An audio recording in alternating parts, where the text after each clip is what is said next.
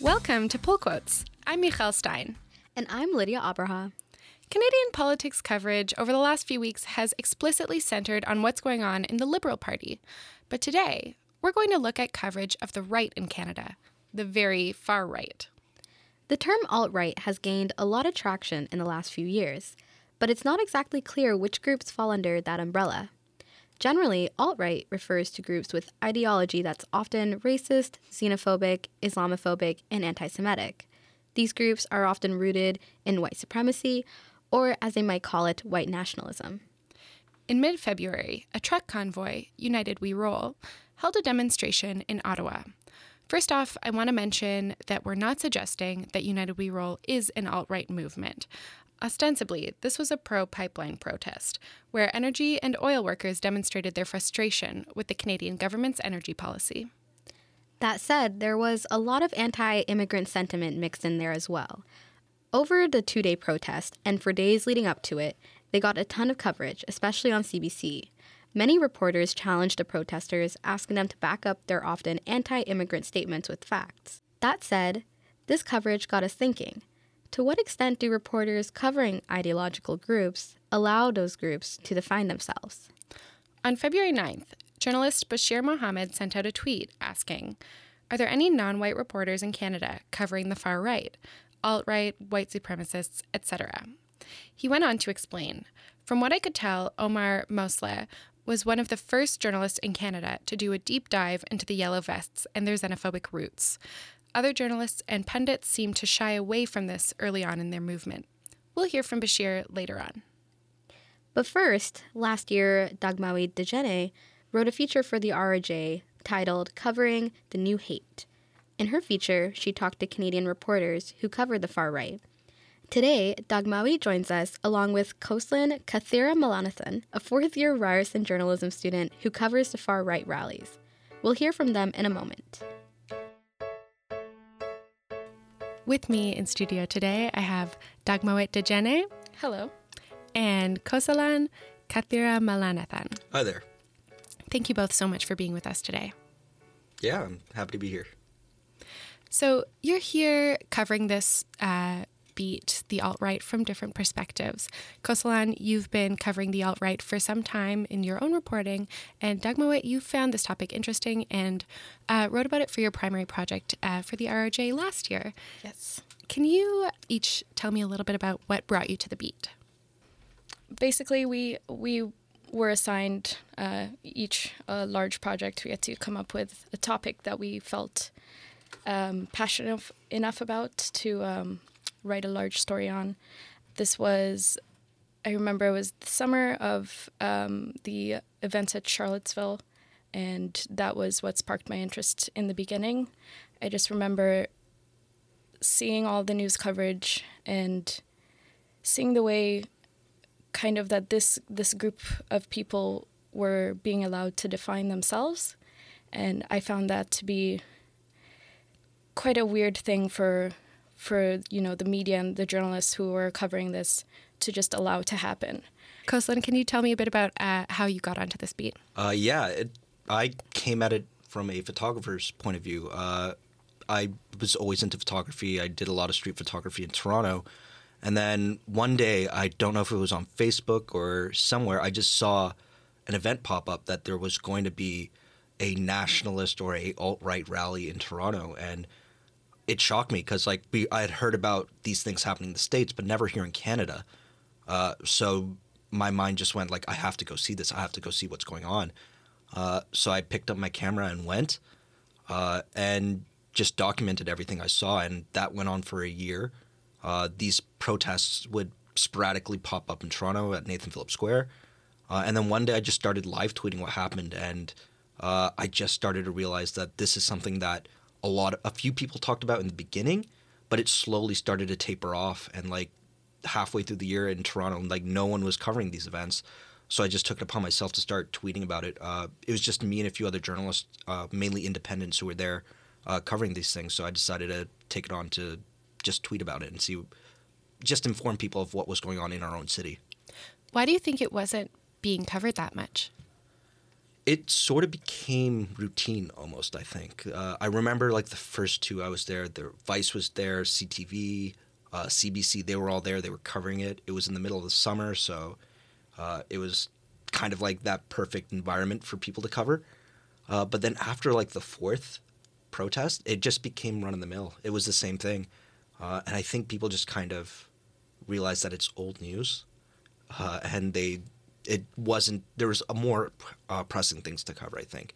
Can you talk a little bit about uh, the kind of things that you were hearing and seeing at those protests?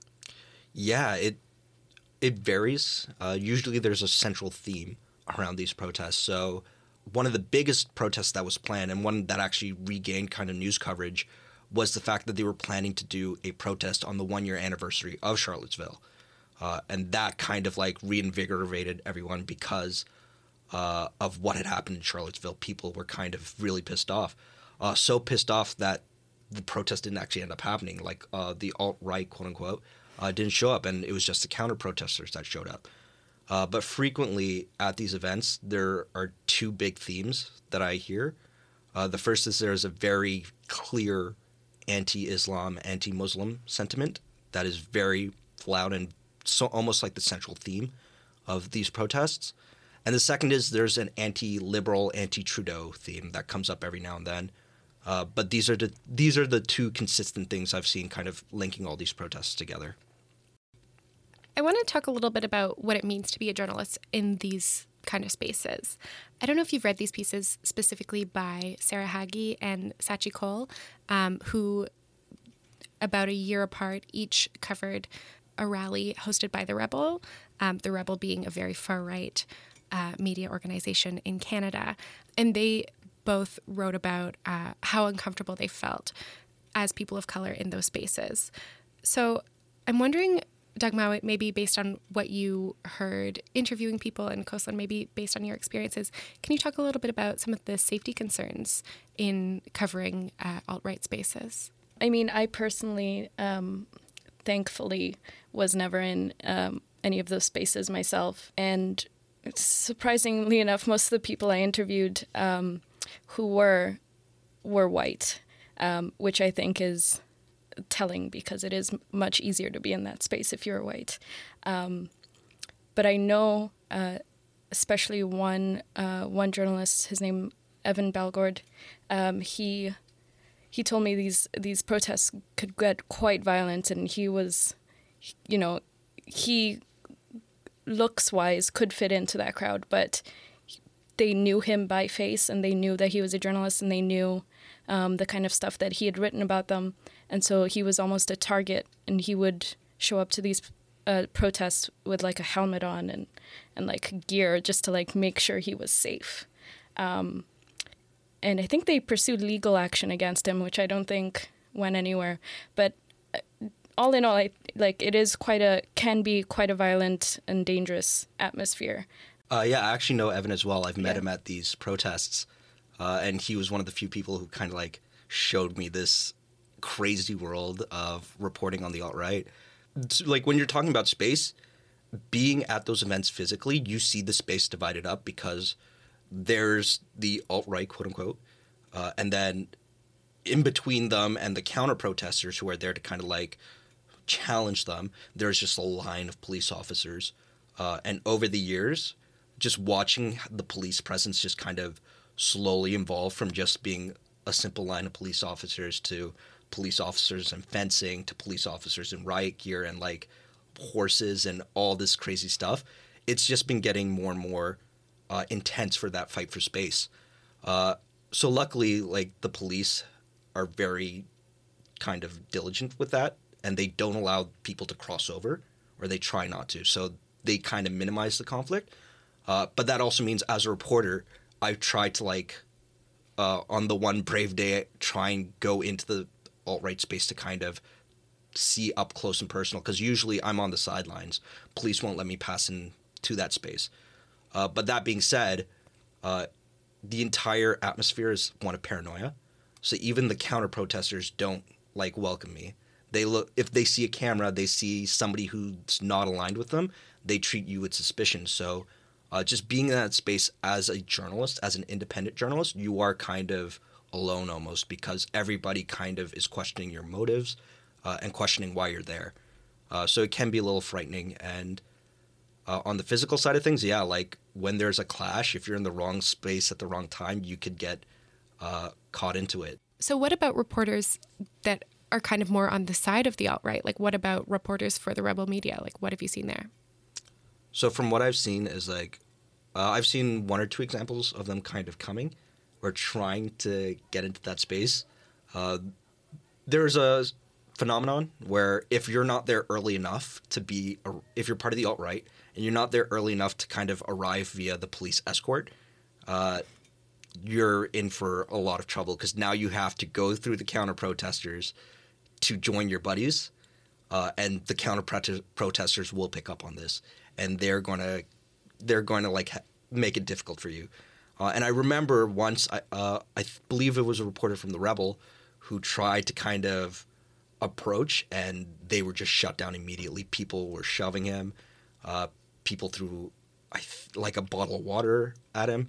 Uh, so yeah, journalists on that side do get uh, heckled, for a lack of a better word.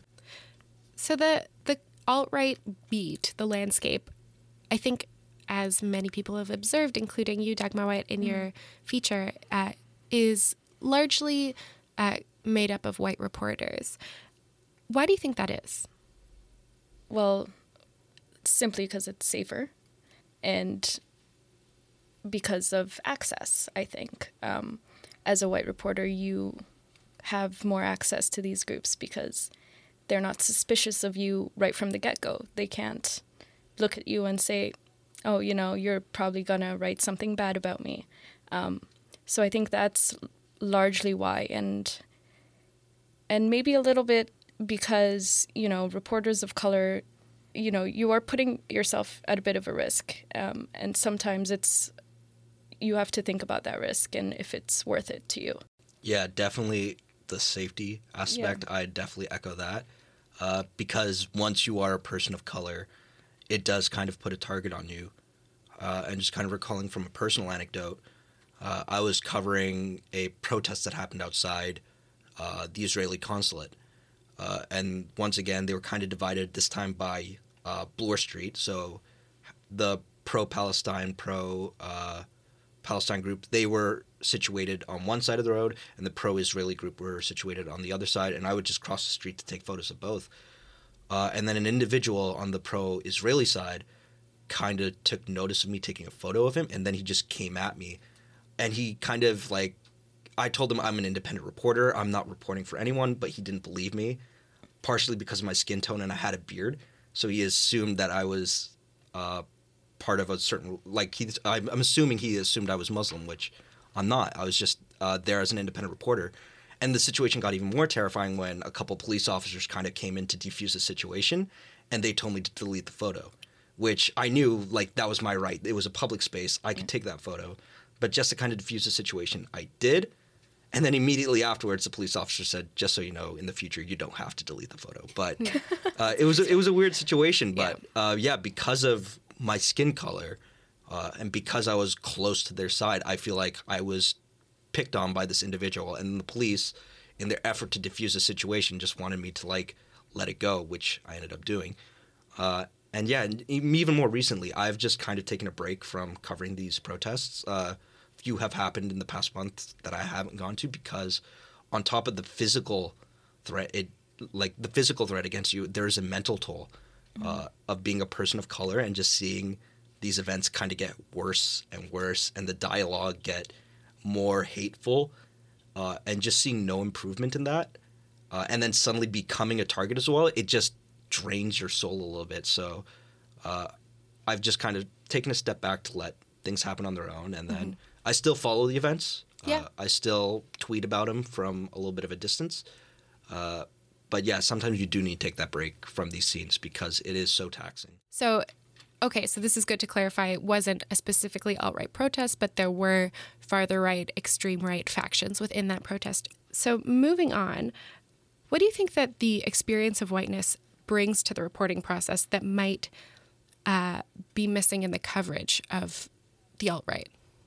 I think the advantage of being a white reporter um, is being able to ask the tough questions and not, you know, not being seen as a threat, um, which, as I wrote in my story, I don't think was being done enough. You know, when you are covering these these groups, and there's so many of them, and they all want to define themselves differently. Um, but really at the heart of it they all they all you know have the same message which is white supremacy so i think being white in those spaces and having access to those people means that you have the responsibility um, as a journalist to expose the truth behind these groups and the truth to what they believe um, instead of just reporting what they say they believe um, and what they say they're all about. Um, so I think that that is the true advantage of being a, a white reporter, um, and I don't think that advantage has been used enough. And I think white reporters should be trying harder.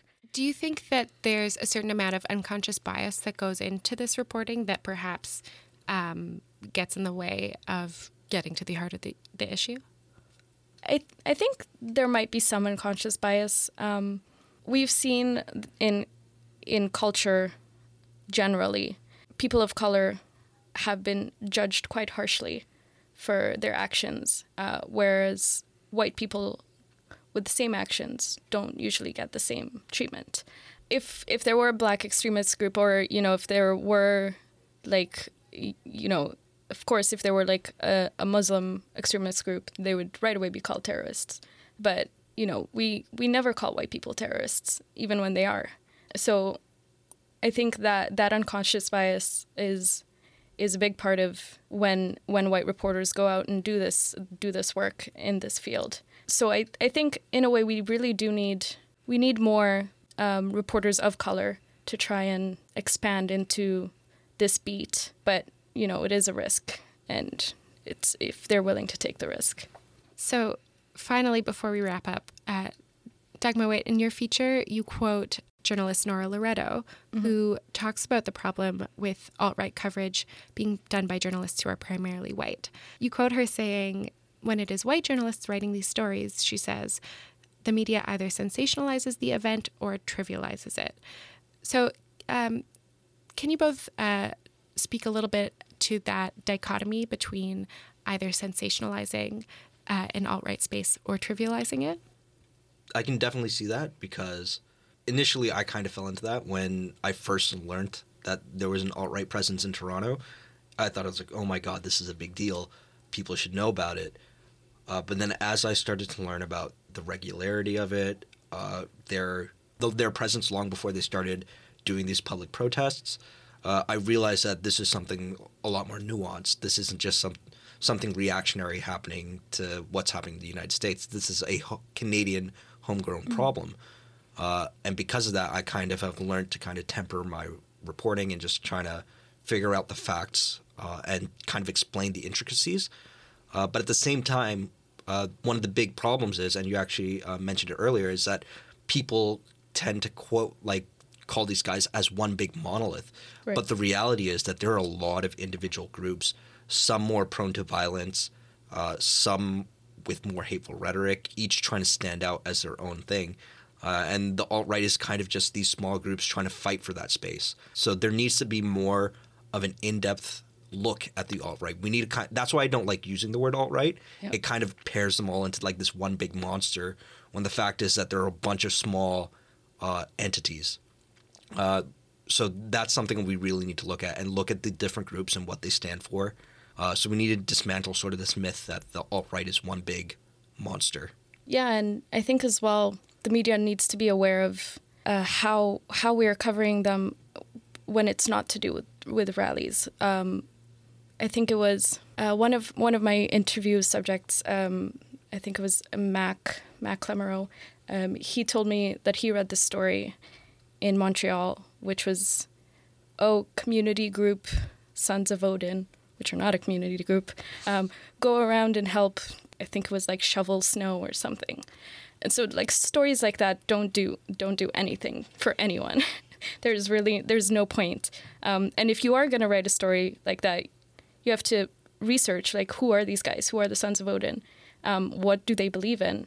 And why why do you think they might be going around in communities and helping out? Like there is an ulterior motive. So I think we do need to be aware of how we are framing these ideas and, and these groups because readers sometimes just read one story.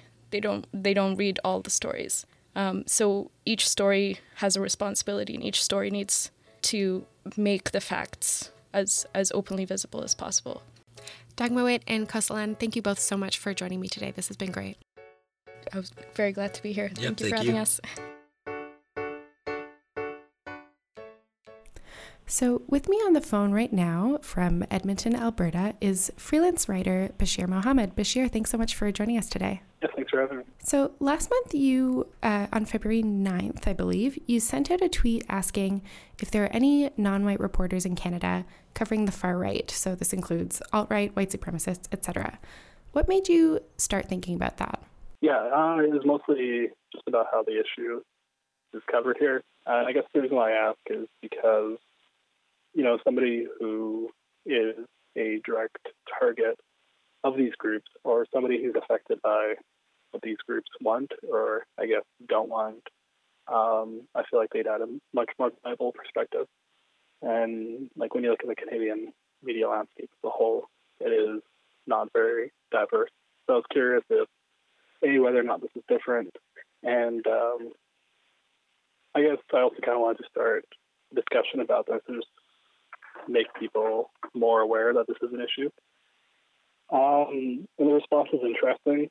Um, so, for example, at Edmonton, we do have a Metro reporter who is uh, not white, and he was actually one of the first to really look into the Yellow Vest movement and really push them on, you know, some of their, like for example, they're really cast as like being, you know, about energy, energy jobs. He was the one who really pushed them about their stances on immigration and all that, for example.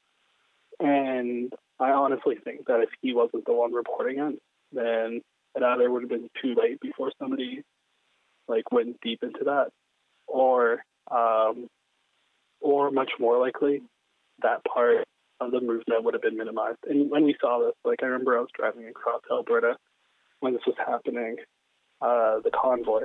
Right, the United We Roll convoy?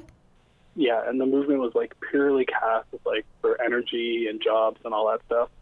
And it was interesting because like it wasn't until like the second day of driving where they mentioned how it was controversial, but they didn't mention like why it was controversial, for example. And it was very much in passing.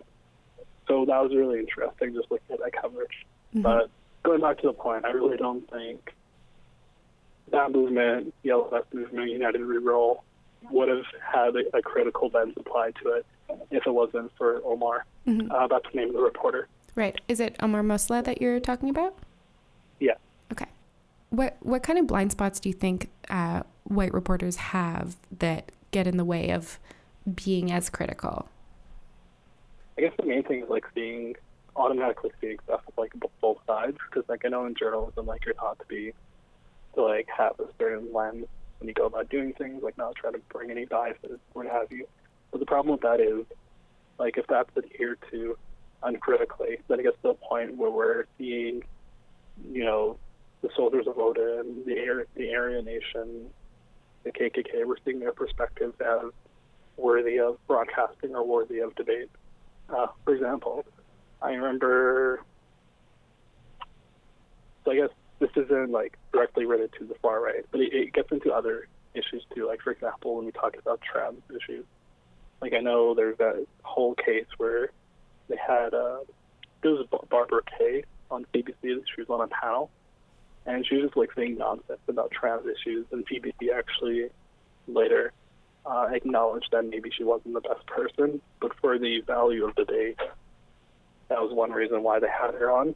So I think it's very easy for people to fall into that trap, and more so easy if it is um, if it is a white journalist. So, and like the reason why I say this is because, like, let's say somebody is trans, for example, um, and someone starts like spewing off things that are not true or just off base, it it matters to them much more because it is their being that's like being attacked, and that transfers over to somebody who's black or an immigrant, and someone spewing anti-immigrant stuff. It makes you more aware that what they're saying may not necessarily be true, and allows you to push back and ask questions that um, are able to better integrate or uh, interrogate why somebody holds that view. So I guess to clarify, very shortly, if these views are not challenged, they're just kind of accepted. Right. And it's easy to do that if you think it's an acceptable point of debate. But if you're someone who comes from these perspectives, you think of better questions to ask. It's not necessarily telling someone that they're wrong and hanging up, but it's staying on the line and just really kind of exposing why that view is not a legitimate thing that should be debated. And it also gets into uh, editorial decisions about um, what's published, what quotes are included, um, who to interview, for example. Uh, there's a reason why, you know, people like Faith Goldy, Gavin McInnes, Jordan Peterson get, you know, these major audiences, and a lot of it is because they sneak past that first line of defense, which is supposed to be the editor. The kind of issue you're bringing up almost makes me think of um, coverage of climate change, even like uh, like I don't know, 10, 15 years ago, when there's this um, desire to present the other side in in the name of balance, if that makes any sense, even when we can clearly see that the other side, like there's so much more evidence on one side. So it's in some ways irresponsible to present the other side as as truthful. Yeah, no, hundred percent. Like, uh, there's this really interesting antidote uh, about the, like the whole climate change discussion, which is really interesting, and it was um, like I think it's 97 or like high 90 percent of scientists, you know, agree that this is a problem and it is a man-made effect. And then somebody was saying instead of having one person for and one person against, just have 97 against three, and it like Right. it, it shows you, you know, what the actual consensus is, Yeah. and it does extend to this too because you are seeing a reintroduction of things that have been debunked. Like for example, um, like IQ, for example, like race and IQ, like that's becoming very mainstream. And actually, um, it was a Margaret Wente article, and in it she talked about how the bell curve is one of like the criticism it got was unjust, and it's like kind of something in passing. And I remember somebody filed a complaint to like the National Media Council, or I forget what their formal title was, but somebody filed a complaint to them, and they basically said uh, the purpose of the opinion piece was to talk about ideas, and uh, they basically did not rebuke her, even though the stuff in the book has been largely debunked by, um, you know, people who work in the issue, but just in general, how that line of thinking has been used by figures to insinuate that the problems facing uh, Black people, Indigenous people, are due to IQ versus environmental issues. So that's just one other example too. That's similar to, I guess, the climate uh, discussion that happens and how there's that need, perceived need to show both sides. Thank you so much for joining us today, Bashir. This has been great talking to you. Oh, All right, thanks for having me.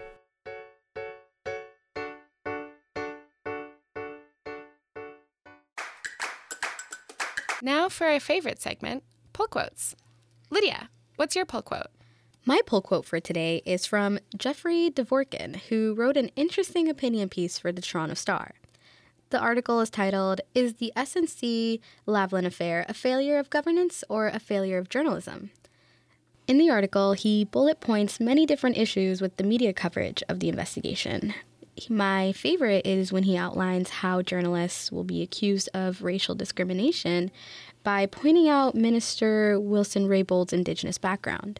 He says, in this intersectional age, Minister Wilson Raybould seemed to embody all of the qualities of someone unfairly treated by the white male political culture. She is Indigenous, a woman, and a Westerner, but pointing out any of those aspects might risk branding a reporter as a racist, a sexist, or a Laurentian elitist. This is a really bad take on the issue, and it makes me wonder where we draw the line between editorializing and inflating an illogical argument. Well, thank you very much, Lidia. Thank you, Michal. What's your pull quote? I found a story that deals pretty directly with what we're talking about today. Michael Buchert, a PhD student at Carleton University, wrote a blog post. Did Doug Ford consult any students for his For the Students plan? This post is up on Medium. Now he's being sued for $150,000 for defamation by one of the people he named in the story for suggesting that that person holds alt right ideological views he's uh, now conducting a fundraiser for his legal fees, and my pull quote actually comes from his GoFundMe page. He said, the individual suing me has publicly claimed to be one of the only students in the province to be consulted by Ontario Premier Doug Ford on sweeping changes to student fees, a policy which will have the effect of defunding most campus activities. The issue of public policy was the focus of the blog in question. This lawsuit is a clear intimidation attempt designed to silence myself and anyone else who criticizes his actions. It is a clear example of an attack on free speech. It is also an attempt to evade responsibility for his own free association and promotion of extremist figures. So I think that this case brings up a really interesting question. Often we hear uh, talk about free speech defenders coming from the the moderate and far right especially on places like Twitter. So, this is a case where someone's actual freedom of speech is being impinged on through a lawsuit, which is actually not something that we often see when you kind of hear this uh, argument coming from the other side. But I think that they're they're really not showing up in this case, um, and I think it's because it's criticism of the far right, and uh, I think it exposes an interesting double standard in what we talk about when we talk about uh, infringing people's free speech. And I also think it it really illustrates what we'll need to think about when covering the far right going forward. Thanks, Michal. And that's our show. Pull Quotes is produced by Michal Stein and by me, Lidia Abraha. Thanks to Dagmawit Dejene, Kosalan Kathiramalanathan, and Bashir Mohamed for joining us today. Thanks to Angela Glover and Lindsay Hanna for technical help. Our executive producer is Sonya Fatah. If you learned something today, please help us spread the word by sharing our show on social media and leaving us a rating on iTunes. Have a friend who's into Canadian journalism? Tell them about Pull Quotes. They'll thank you. We promise. You can find me on Twitter at Liddy Abraha.